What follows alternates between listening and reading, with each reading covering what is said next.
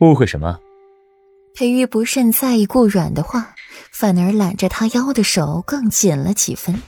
自然是误会裴世子有断袖之癖，往后哪家姑娘还敢嫁给裴世子为妾呢？顾软白裴玉一眼，不敢嫁才好，后院清静。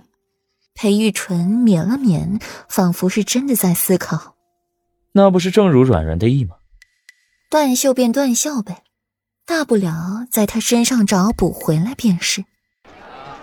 在街上逛了一会儿，便领着顾阮去了醉情楼的包间里，寻到软榻，附在了顾阮身子上，低柔着声音询问。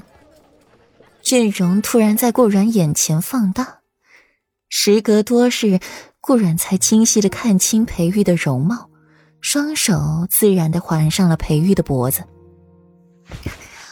夫君大人，几日不见，你是愈发的俊朗迷人了。是吗？那软软满意你看到的吗？裴玉眸底隐着欲念，把裴玉此刻的心情暴露的彻底。满意。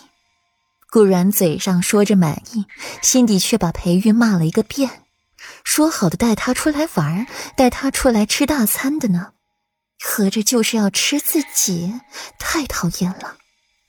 软软，你骂我？裴玉指腹摩擦着顾软红润的唇瓣，隐隐着危险。墨眸愈发的幽暗了。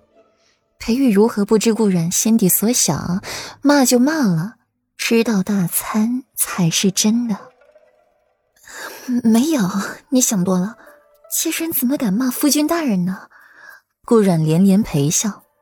现在他为刀俎，我为鱼肉，还是乖些的好。软软，你还真是能屈能伸。那可不，有这么位知情识趣的世子妃，算你赚到了。裴玉亲了亲顾阮的唇，眸底的笑意掩不住。他确实是赚到了，不枉他费尽心思的把他从别人手里抢过来。互相解着对方的衣物，红鸾帐下纠缠不休。最后顾然嗓子喊哑了，裴玉才堪堪放过顾然。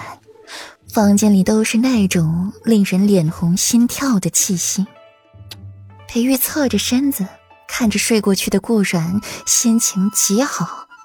修长的手指挑开了顾阮的衣服，细数着上面自己留下的痕迹，暧昧横生。指尖拭去顾软因生理反应流下的泪，眼里起了一丝懊恼。他眼睛还没好，怎么可以哭呢？天色黑下，屋子里令人遐想的气息散去。顾软披着三千墨发，靠在了床边，时不时的瞥裴玉一眼，真是一个冷心的男人。见他和墨荷说完了话，才慢慢的向他走过去。桔梗和温玉他们怎么样了？顾然鄙夷一阵，他就该知道的。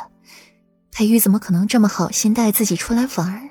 搞半天是他早就知道裴王府会出事儿，才良心发现。带自己出来的，齐云轩他们还没有胆子进。裴玉吃饱喝足，分外好心情，好说话。只是见他担心几个丫鬟，心里却没想着自己，有些不愉。哼，出了事儿，我和你没完。顾然冷哼一声，懒得理他。他自然知道戚云轩、裴世子的住处无人敢动，只是他要得到裴玉的肯定。才能安心。裴玉抱过顾然，分外好说话。好，确实没完。软软，我们可以在床上做完。滚！顾然怒吼一声，没正经，他才不要，疼都疼死了。许久没做，今日做了一下午，到现在大腿根还发疼呢。